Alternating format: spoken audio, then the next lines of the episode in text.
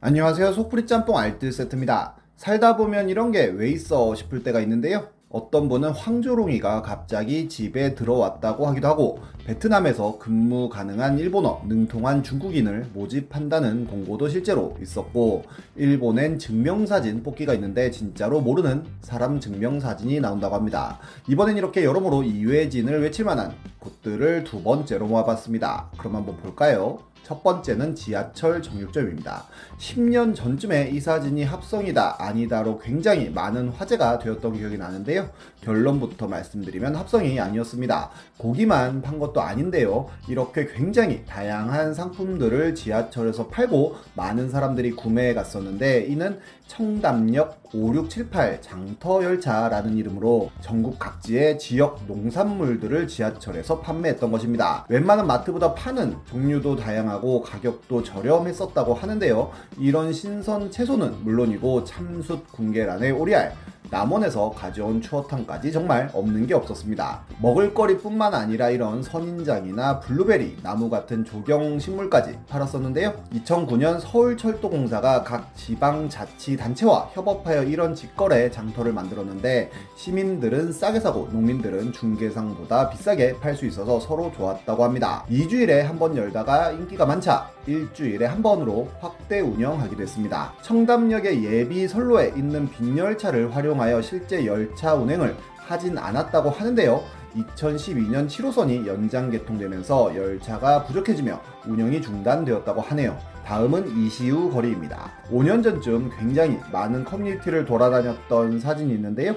이렇게 빨간색 간판에 이시우의 이름이 쓰여 있는 식당들이었습니다. 이시우 돈가스의 닭강정은 물론이고 이시우 생삼겹살, 이시우 설렁탕, 이시우 호프에 이시우 슈바인 학센, 이시우 애견 카페까지 세상 모든 음식들을 이시우 씨가 점령한 듯한 느낌을 주기도 했는데요. 이곳은 춘천에 있는 스무숲길이라고 하는 곳인데 이시우 씨가 사이비 교주인데 그의 신도들과 함께 자금을 세탁하기 위해 운영한다는 썰부터 재개발 보상금을 노리고 입주한 업자라는 썰, 이태원의 장진우 거리를 따라했거나 백종원의 사업을 벤치마킹 했다는 썰 등 이시우 씨에 대한 많은 썰들이 오가기도 했습니다. VJ 특공대에서도 이시우 거리를 찾아가고 아주 경제에서도 이시우 씨와 인터뷰를 하게 되면서 많은 의문점이 풀리게 됩니다. 이시우 씨는 2015년 소양강 근처에서 1호점 카페를 하며 1리커피의 원두통을 벤치마킹해 빨간색 바탕에 흰색 글씨를 쓰기 시작했다는데요. 처음엔 여러 가게를 운영하려는 마음이 없었지만 스무숲길에 카페를 차리고 보니 인근에 대규모 상권이 생기면서 스무숲길까지 사람들이 오지 않아 장기간 방치된 가게가 너무 많았었고 그래서 바로 본인의 카페 옆 비어있던 자리에 호프집을 차린 것을 시작으로 점차 방치되던 점포들을 하나씩 인수해 10여 개의 매장을 운영했다고 합니다. 쇠락한 상권에 가게를 잇따라내서 상권을 활성화시키자는 목적이었다고 하는데요. 매장마다 다른 메뉴를 하는데 음식 솜씨가 있었느냐는 질문에는 원래 정육 쪽에서 10년 넘게 일을 하고 도매 장사도 했었다며 설렁탕 집에서 나온 사골 육수를 베이스로 부대찌개를 만 드는 식으로 식재료를 활용한다고 합니다.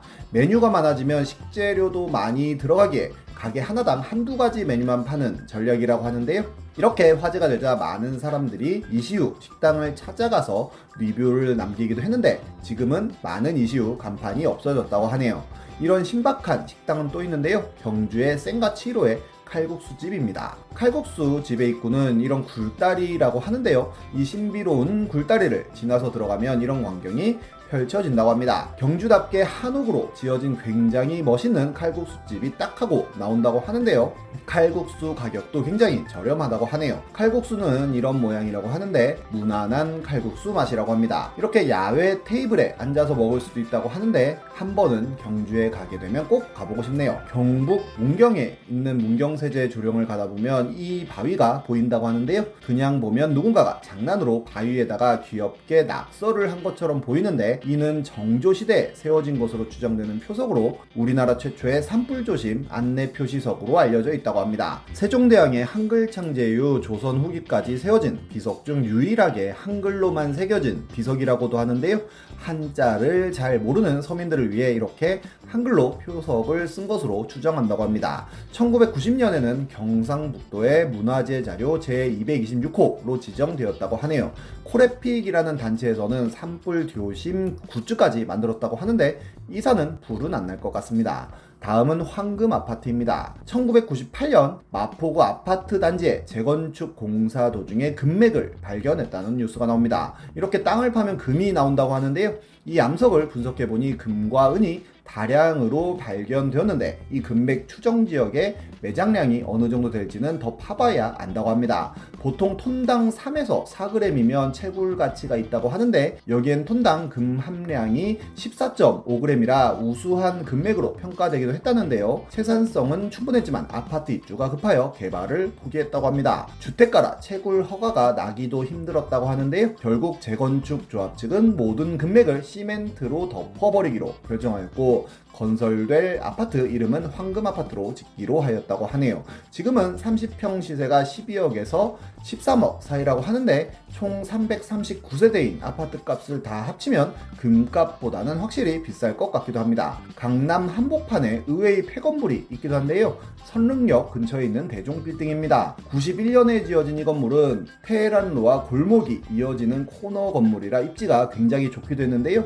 건물 바로 앞에 큰 종이 있어 대종 빌딩이라고 이름 짓기도 했습니다. 그런데 2018년 11월 내부 인테리어를 하기 위해 마감재를 철거하다 보니 기둥에서 균열이 발견되고 피복이 떨어져 나갔다고 하는데요. 그해 3월에 강남구에서 육안으로 했던 점검에선 B등급을 받았기에 괜찮다고 생각했지만 건물에서 알 수 없는 괴능까지 들리며 빌딩 측이 구청에 신고를 했고 긴급 안전점검을 실시한 결과 최하 등급인 2등급을 받았다고 합니다. 2등급은 당장 붕괴되어도 이상하지 않을 정도로 부실한 건물이라고 하는데요. 서울시에서는 강남구청과 함께 점검 후 입주자들을 모두 퇴거시켰고 이후로 한 달여간 보강 공사를 하기는 했다고 하는데 이 건물의 지분을 가지고 있는 실제 소유자는 총 100여 명이 넘었고 이들은 임대 사업을 이어가기 어렵다며 재건축 의사를 강남구에 전달했다고 합니다. 하지만 아직도 재건축은 하지 못하고 있다고 하네요. 이왜진 할 만한 아파트들도 역시 많아 예전에 아예 이왜진 아파트 영상을 만들기도 했었는데요. 부산에는 미나스 티리스 1단지로 불리는 아파트가 있기도 한데 말 그대로 산을 깎아서 만든 아파트라고 합니다. 동원 베네스트 2차 아파트라고 하는데요. 이사는 원래 채석장이어서 매일 낮 12시가 되면 사이렌 울리면서 다이너마이트를 터뜨리던 곳이라고 하는데 이렇게 산을 깎아내다 보니 이런 자리가 생겼고 거기에 아파트를 만든 거라고 하네요. 아파트 바로 앞에 계곡이 흐르는 건 여름에 꽤나 좋을 것 같기도 한데요. 2006년 입주하고 몇 번의 낙석 사고도 있었다고는 하지만 오히려 안반으로 되어 있어 산 전체가 무너져 내리는 일은 불가능하다고 합니다. 입주민들의 증언에 의하면 산새 소리와 벌레 소리가 그렇게 좋다고 하네요. 인천의 하나 3차 아파트 역시 진정한 절벽 view를 넘어 아예 산속에 파묻혀 있는데요. 숲세권 종결판으로 불리며 등산을 즐기기에 좋다고 합니다. 부산은 독특한 건물들이 은근 많기로 유명하기도 한데요. 이 부산항 대교는 저도 올라가면서 굉장히 무서웠던 기억이 납니다. 아미동 비석마을 역시도 화제가 되기도 했었는데요. 일본 패망 후 일본인들이 갑작스럽게 조선에서 쫓겨나며 일본인 묘지들을 이장하지 못했었는데 6.25 때 전국에서 모인 사람들이 땅이 없어 비어있는 묘지 땅에 마을을 꾸리며 이런 마을이 탄생할 수 있었다고 합니다. 말 그대로 공동묘지 위에 생겨난 마을이라고 보면 될 것 같은데요.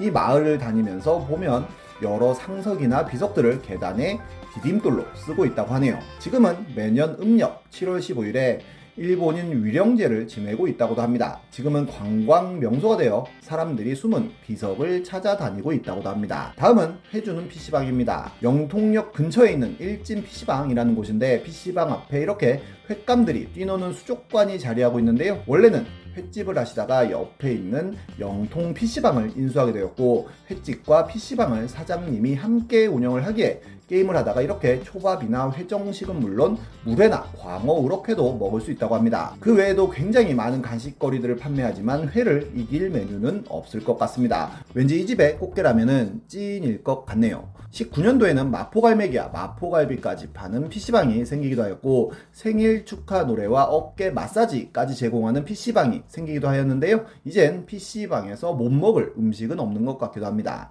살다 보면 참 특이한 곳 많이 보는 것 같습 지금까지 속풀이 짬뽕 알뜰 세트였습니다.